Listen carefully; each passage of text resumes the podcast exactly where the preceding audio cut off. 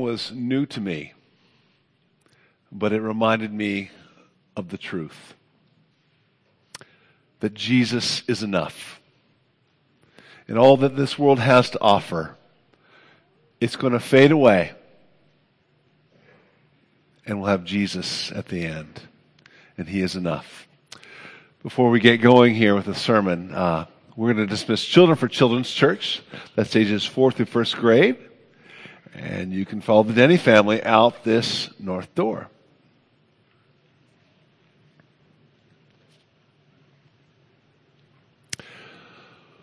So, priorities. Priorities are things that kind of change as we do.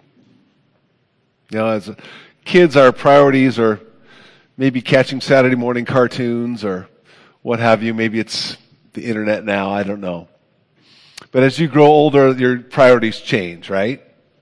Say if you get serious about sports and you're trying to make a, a high school team, then your priorities change. Your time in preparing to try and make that team, they, they get involved. You know, if you're going to play like a fall sport, you can forget about a summer vacation in like August, right? Forget about it. Because that's when the tryouts are. You gotta be there. You gotta be working hard. You gotta be working on your strength and conditioning. You've got to give yourself to that team. Maybe change your diet. And then maybe if you grow up and you join the military, well, then your priorities change there. They change them for you, actually.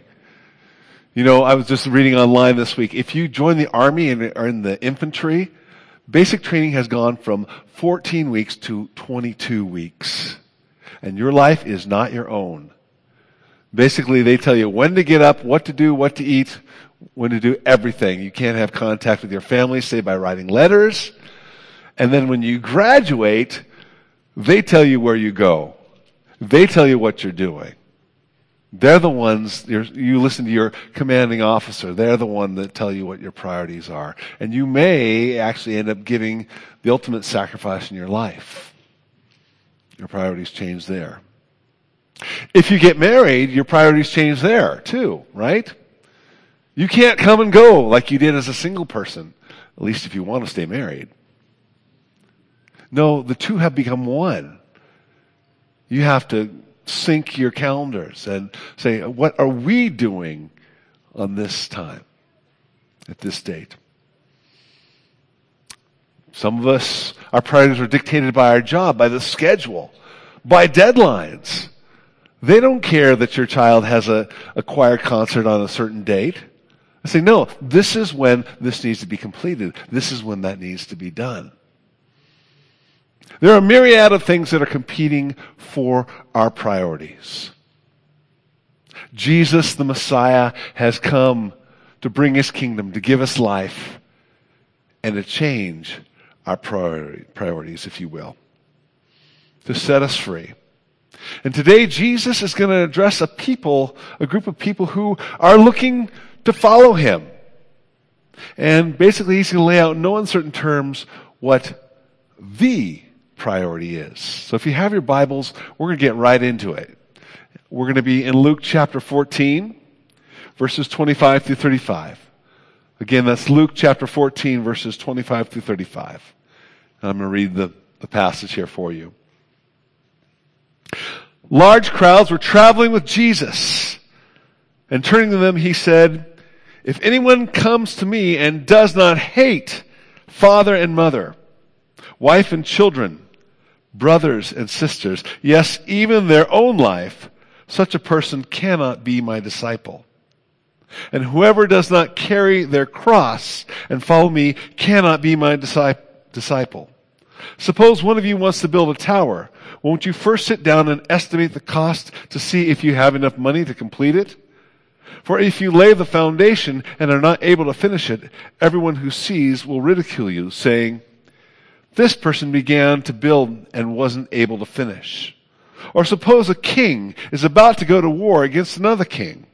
Won't he first sit down and consider whether he is able with 10,000 men to oppose one coming against him with 20,000? If he is not able, he will send a delegation while the other is still a long way off and will ask for terms of peace. In the same way, those of you who do not give up everything you have cannot be my disciples. Salt is good, but if it loses its saltiness, how can it be made salty again? It is fit neither for soil nor for the manure pile. It is thrown out. Whoever has ears, let them hear. Question. Are any of you challenged by these words? Anybody? If you're not, you're either not listening or you don't care. So let me pray, and then we'll get back to God's Word. Lord Jesus, these are indeed challenging words, and they challenge us in what our priorities are. And so, Lord, we want to uh, come to you. We want to have ears to hear. We want to listen to what you're saying. We want to apply them. So we pray that you would do your work in our hearts and help us to receive what you have to say. And not only just to hear them, but to live them out. Because they are words of life. So, Lord Jesus, do your work among us, we pray. And it's in your name we do pray. Amen.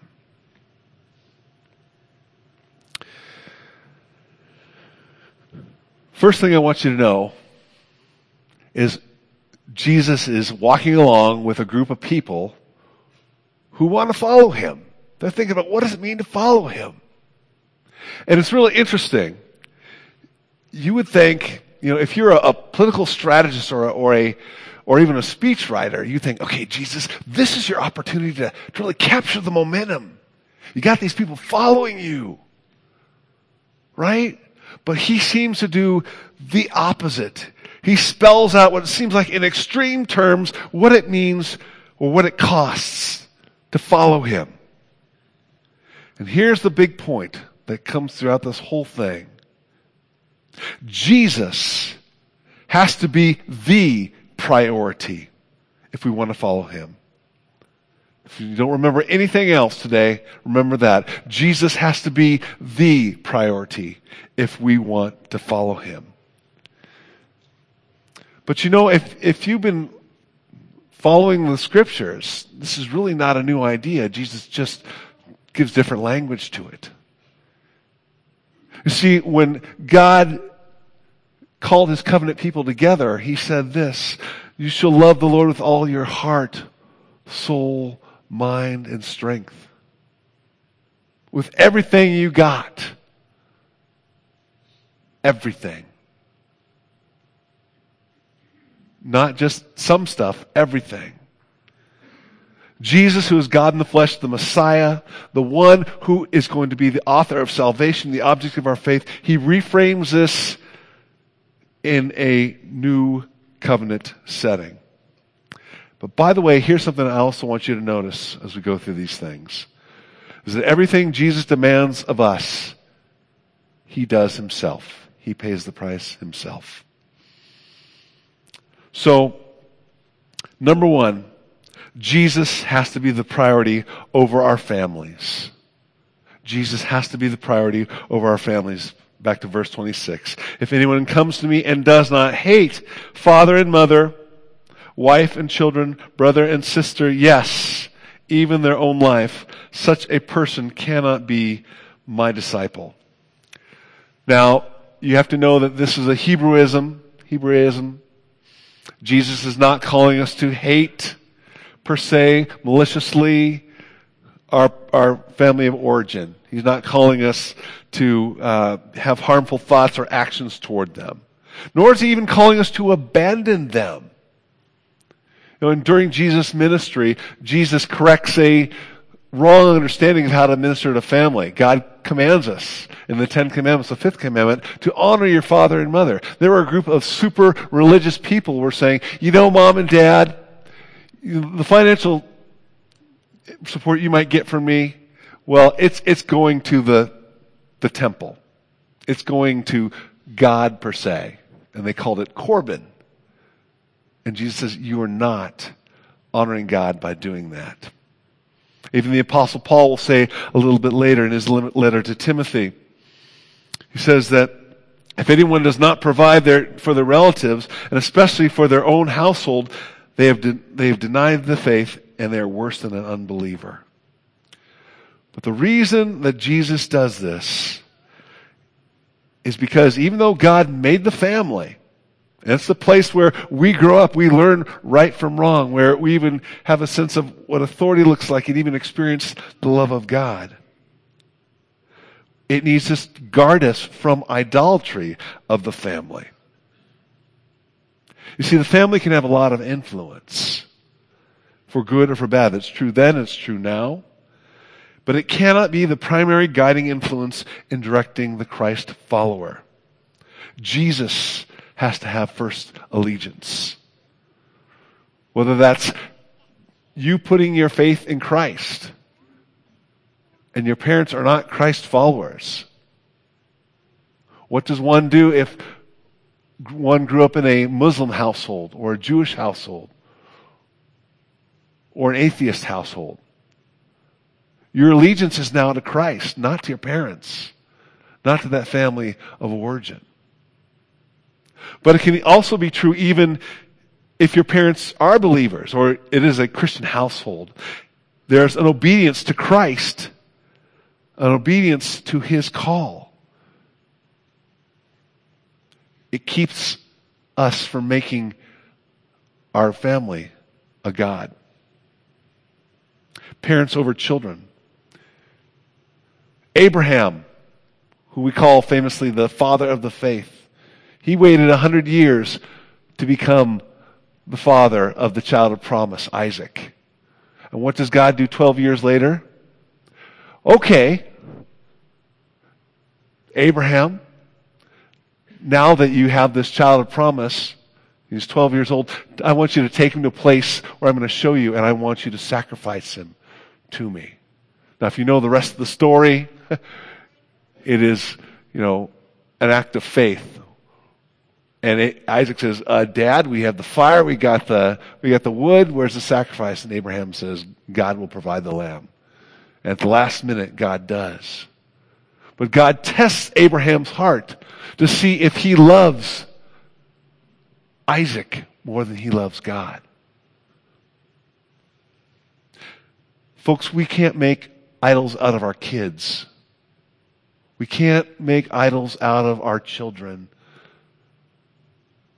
and expect them to do our wishes, our desire. You know what? If your child is a Christ follower and they grow up, God may call them to move away from you, to serve Him someplace else, even overseas. They won't be home for Christmas. Can you trust God with your child? God gives us his commands so we won't make a, an idol of our children. And there's another way also. Children over parents, if you will, where the children hold sway over the parents in an unhealthy way. Eli was the high priest during the time of Samuel. He had two sons, Hophni and Phinehas. And they were wicked men in doing the ministry of the tabernacle. They were sleeping with uh, temple servant women there. They were pilfering whatever pieces of meat they wanted from God's sacrifices. And God says to, to Eli, who didn't chastise them, who didn't deal with this, you honor your sons more than me. Here's the point. We need to love our kids but we can't justify our children's sin or rebellion and ignore God's word. Whether that's something like sexual immorality or theft or financial or abuse or pride, whatever it is, we can't say, oh, that's okay. It doesn't matter. We give that a pass just because we love our kids. But we love our kids, but we have to say, you know what, this is not right in the eyes of God, and I'm not going to be a part of that.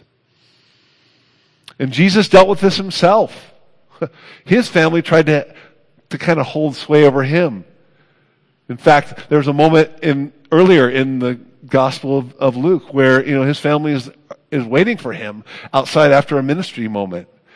He says, who is my family? My family are those who take my word and follow me. That's my family. He chooses the family of faith over his own earthly family. And if you know Jesus' story, even his own brothers didn't believe him during his earthly ministry. Now, actually, a couple became strong believers and strong leaders, but during Jesus' earthly ministry, he said, No, I'm identifying with the mission of the Father, not, not the, the will of my family. Again, we should love our family members. We should serve them sacrificially. But our first priority, our first allegiance needs to be to Jesus, who is God and who is the Savior. Number two, Jesus has to be the priority over our own lives.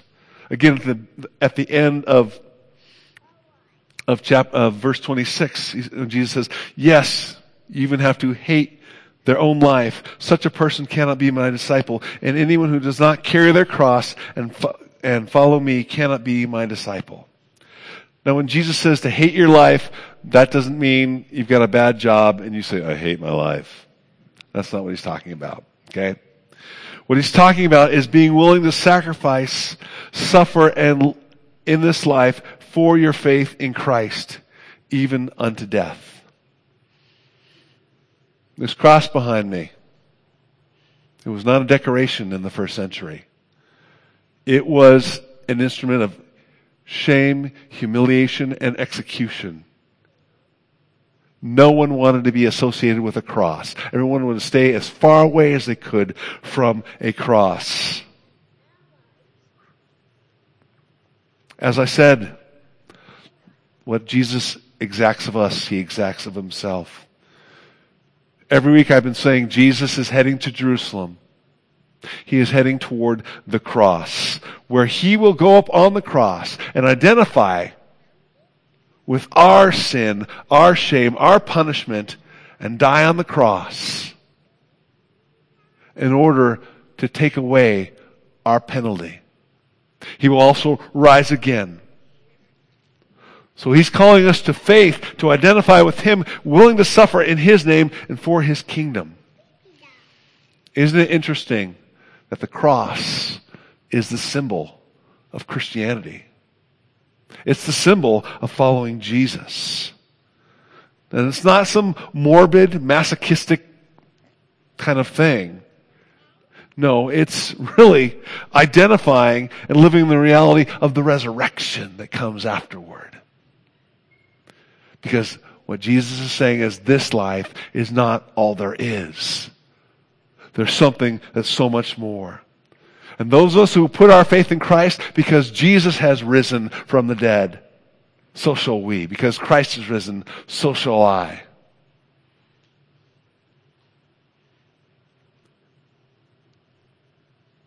And because Jesus has risen, you or I don't need to fear death.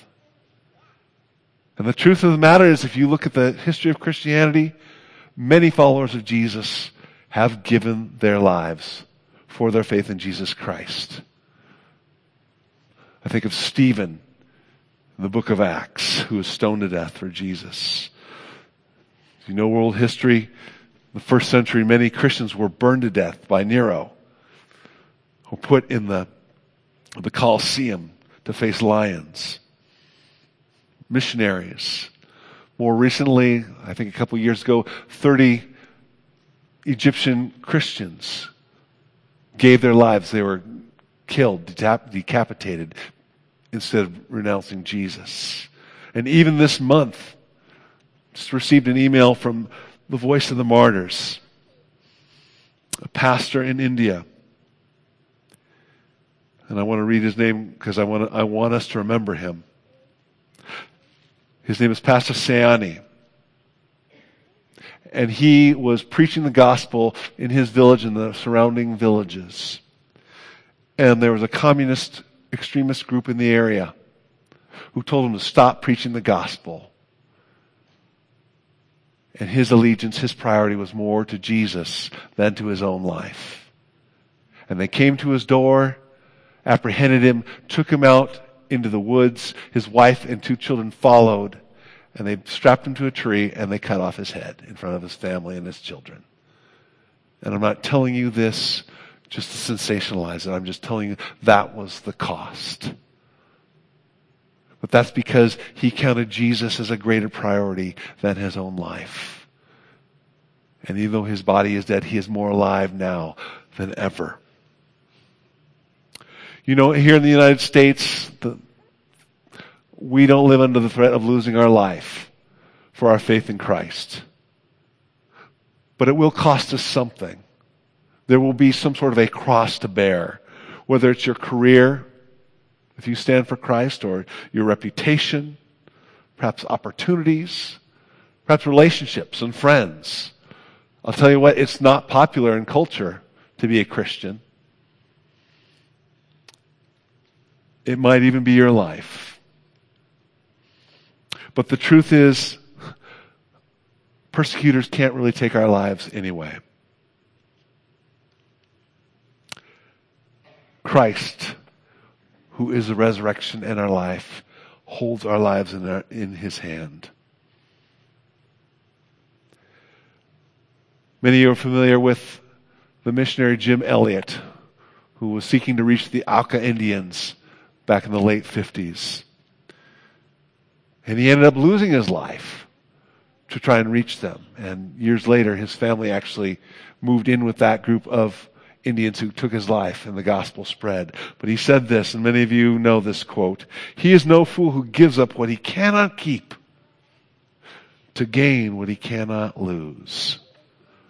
To put in the words of our Lord Jesus, Luke 9 24, whoever wants to save their life will lose it. But whoever loses their life for me will save it. You have to hate your life, if you will. And there's another form of hating your life or taking up your cross. And that is to no longer live for yourself, if you will. You see, Jesus didn't come to make us healthy, wealthy, and wise or to make our dreams come true, or us to reach our full potential even. Rather, He came to save and redeem us, to make us His new creation, so we might live for something greater and something that will last so much longer than the reality of this life. To live for Him in His kingdom. The apostle Paul puts this very succinctly in his second letter to the Corinthians chapter 5 verse 15 talking about Jesus, he said, and he died for all, that those who live should no longer live for themselves, but for him who died for them and was raised again. And this leads to the next priority. Jesus has to be the priority over our own plans. Let me read verses 28 through 32. Suppose one of you wants to build a tower won't you first sit down and estimate the cost to see if you have enough money to, to complete it? For if you lay the foundation and are not able to finish it, everyone who sees it will ridicule you, saying, This person began to build and wasn't able to finish. Or suppose a king is about to go to war against another king. Won't he first sit down and consider whether he is able with 10,000 men to oppose the one coming against him with 20,000? If he is not able, he will send a delegation while there is still, well, it is still a long way off and will ask for terms of peace. Jesus is saying, look, you need to consider this. You need to think this through about what it means to follow me. It doesn't just consist of praying a prayer or raising your hand or even making a profession of faith.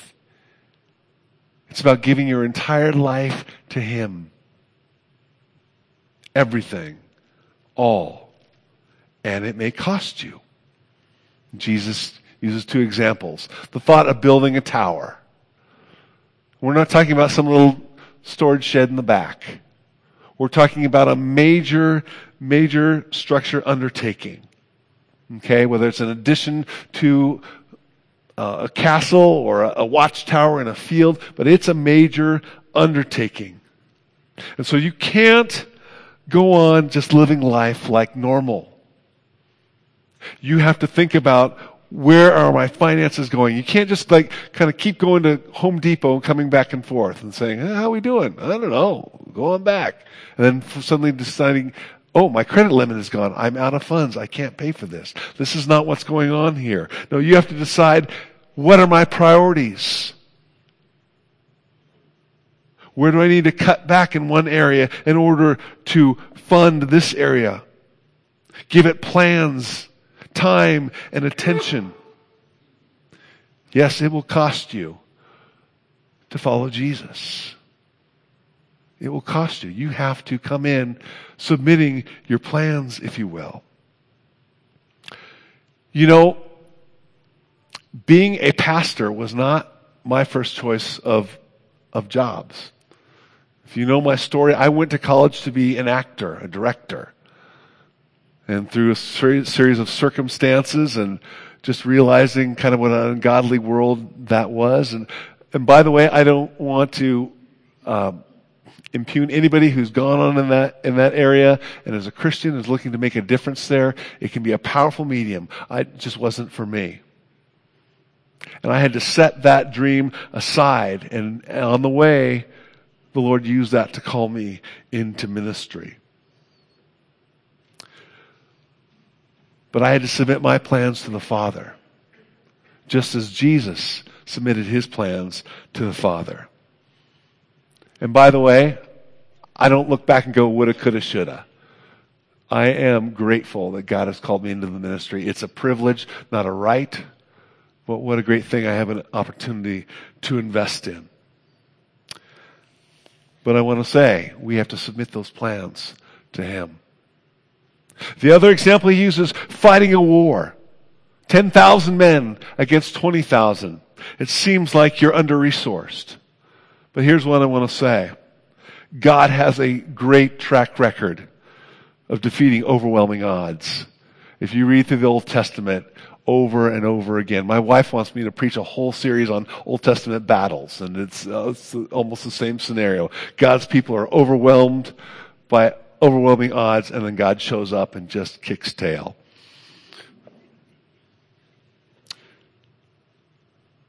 And here's what I want to say to all of you.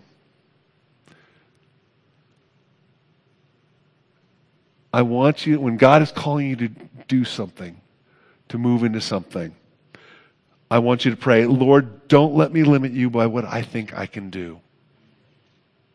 Lord, don't let me limit you by what I think I can do.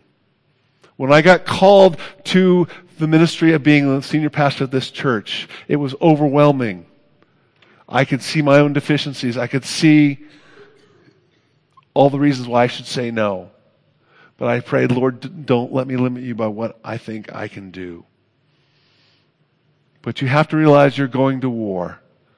And war is costly. War is costly. And sometimes you suffer short-term losses. Many of you know I'm a Civil War fan. When, you, when U.S. Grant became the commanding general for his, his area, he was called a butcher because he sent so many men who died. But the reason he had success because he was willing to take those losses. And they were hard losses. In the same way, you may suffer some short-term losses.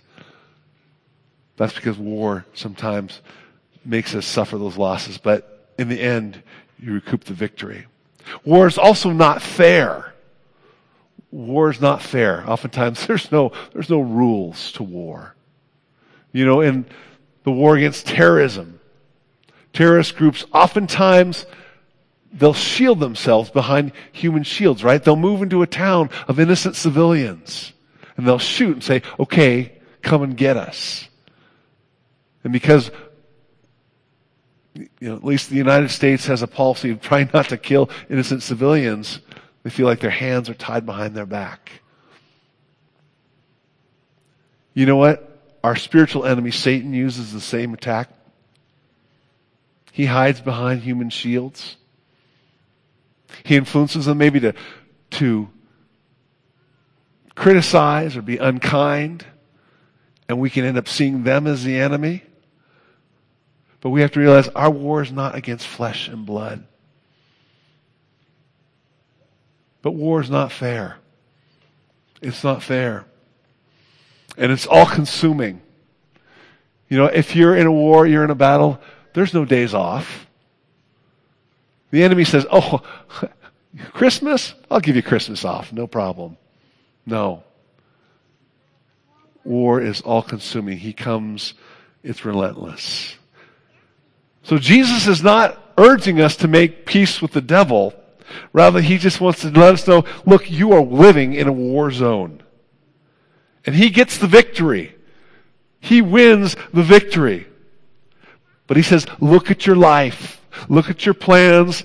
Look at what you want to do, where you're going to live, what things you want to experience. Is it all submitted unto the king who calls you into battle? Consider the cost. What will you need to serve him? Maybe you'll need different training. You'll have to, to do that. Maybe you need to, relocate. Here's something I think that's true of many of us, though. We need to stop living like civilians. Here's what I mean. We can't live like we can do whatever we want if we're following the Lord Jesus. This is a war whether you like it or not. So you might as well get busy fighting the battle and living like it. Have you submitted your plans to the king? Have you made his plans your priority? And last of all, Jesus has to be the priority over our possessions, verse 33. In the same way, those of you who do not give up everything you have cannot be my disciples.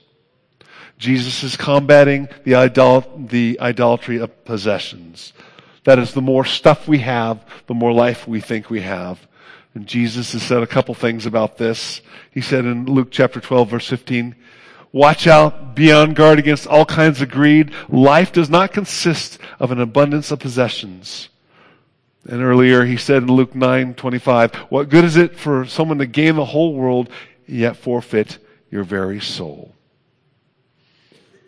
He's trying to release us from that idolatry. And because we live in an affluent society, we have a lot of stuff, we still have a tendency to want to hold on to it. Because we think that's where we have life. We forget that everything we have is from Him. It's all His. And our possessions, by the way, are temporal. They can be taken away. They can be lost. They can be stolen. They can be whisked away by a tornado. And they will wear out and rust. And none of us are leaving this earth with them.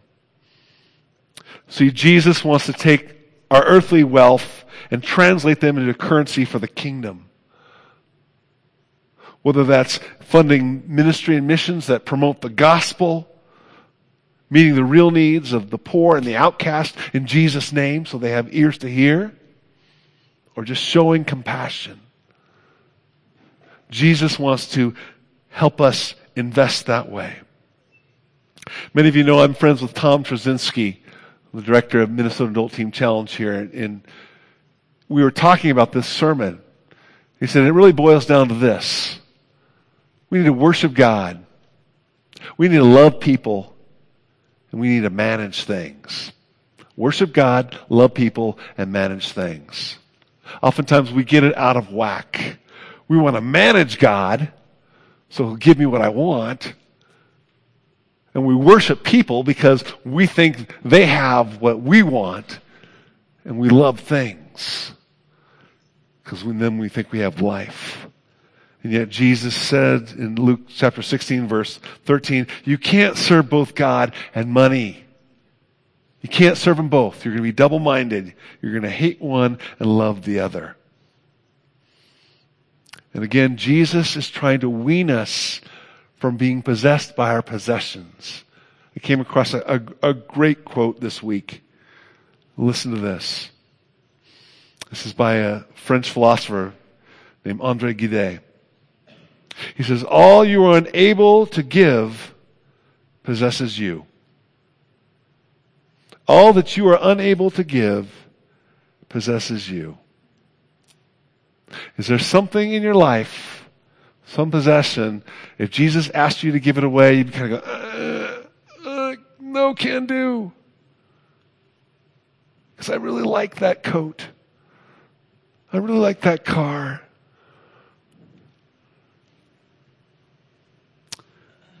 Jesus is trying to set us free from that. Can we say in our hearts, Jesus, you are the priority, and everything I own is yours to use as you see fit? Now, here's the crazy thing. You know, I know when you talk about money in the church, sometimes people think you're trying to fleece them and say, Pastor, you just want more money. That's not what I'm doing here. I'm trying to be faithful to Jesus' words. By the way, Jesus doesn't need our money. He doesn't. He owns it all and he can get it to where he wants to by his will. Rather, he generously includes us in building and investing in his kingdom. He generously includes us to do that. And it gives us eternal reward. It's kind of God's 401k program, if you will. But he allows us to do that. But ultimately, he's trying to set us free from the idolatry of our possessions so that our possessions don't possess us, if you will. Jesus has to be the priority if we want to follow him. So, last of all, we are as salty as Jesus is our priority. We are as salty as Jesus is our priority. Verse 34, 35. Salt is good, but if it loses its saltiness, how can it be made salty again? It is neither fit for soil or for the manure pile, and it is thrown out.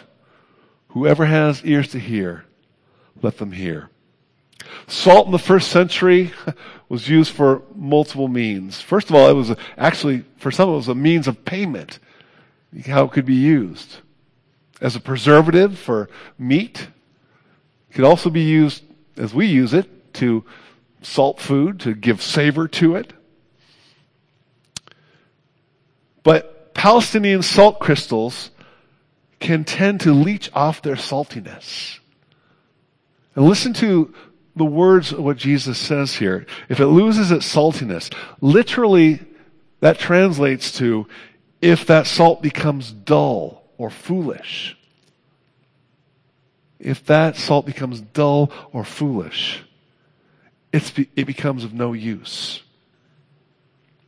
So if we allow other things to take priority, whether that's family or relationships, our own life and well-being, self-preservation, our will, our plans, our desires, or our wealth and possessions, it can leach off our saltiness, if you will.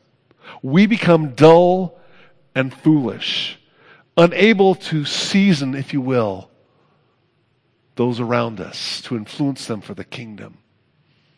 We lose our preserving impact on the culture. And if you notice there, it's neither good for the soil or the manure. I was kind of checking what that meant. Actually, putting in salt in in the ground and actually in manure actually could be used as a fertilizer if it had some salty properties to it. But if not, it got thrown out. It was ineffective. It was useless. If Jesus is our priority, that's when we become salty. That's when we have an impact on this world. Jesus has to be the priority in order for us to be salty and influencing. And then Jesus says this, whoever has ears, let him hear. And I'm going to say it again. Whoever has ears, let him hear. I don't know how you're receiving this message.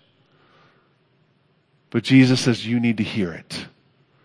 You need to take it in. You need to ponder it. You need to work this out in your own heart, in your own life, in following me. These are words of life.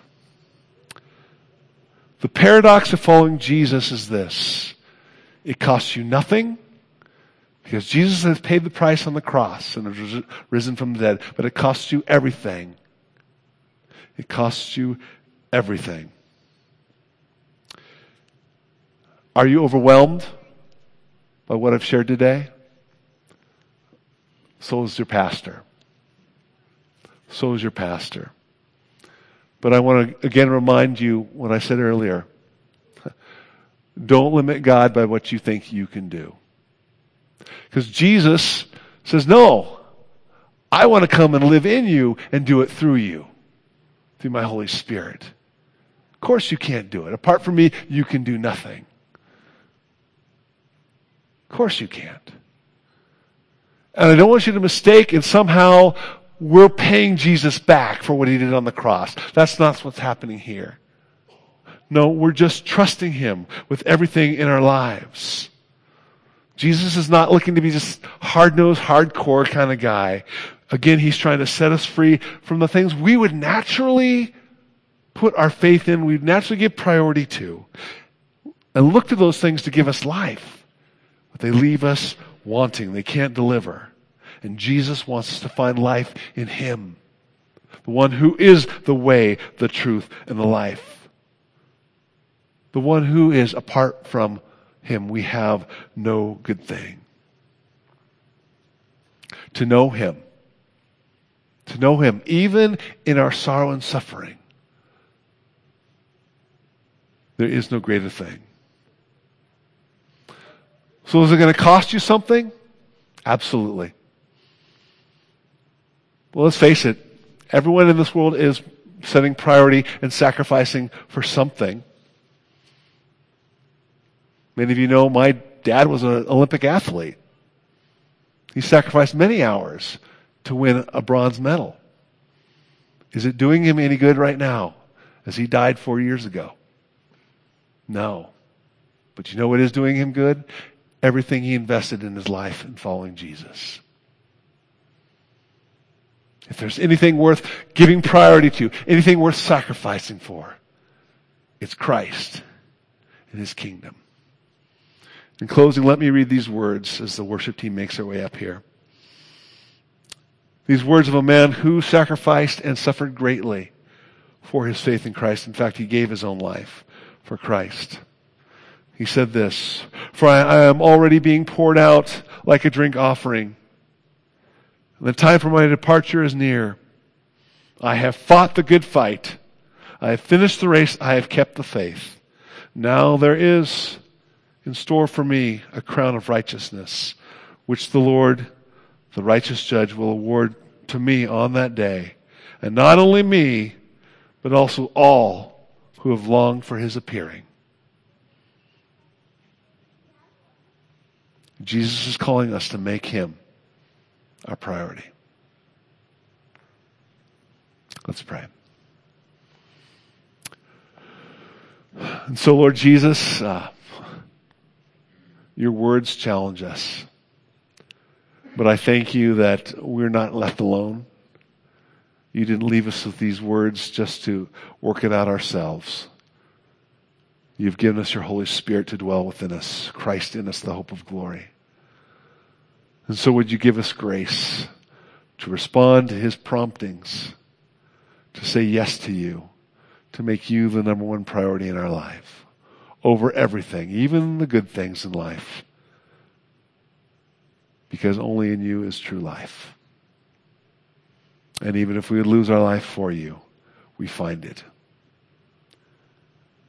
So, Lord, as your word has said, he who has ears, let him hear. Help us to hear what you're saying to each one of us today to make you the priority. So, in your name I pray these things. Amen.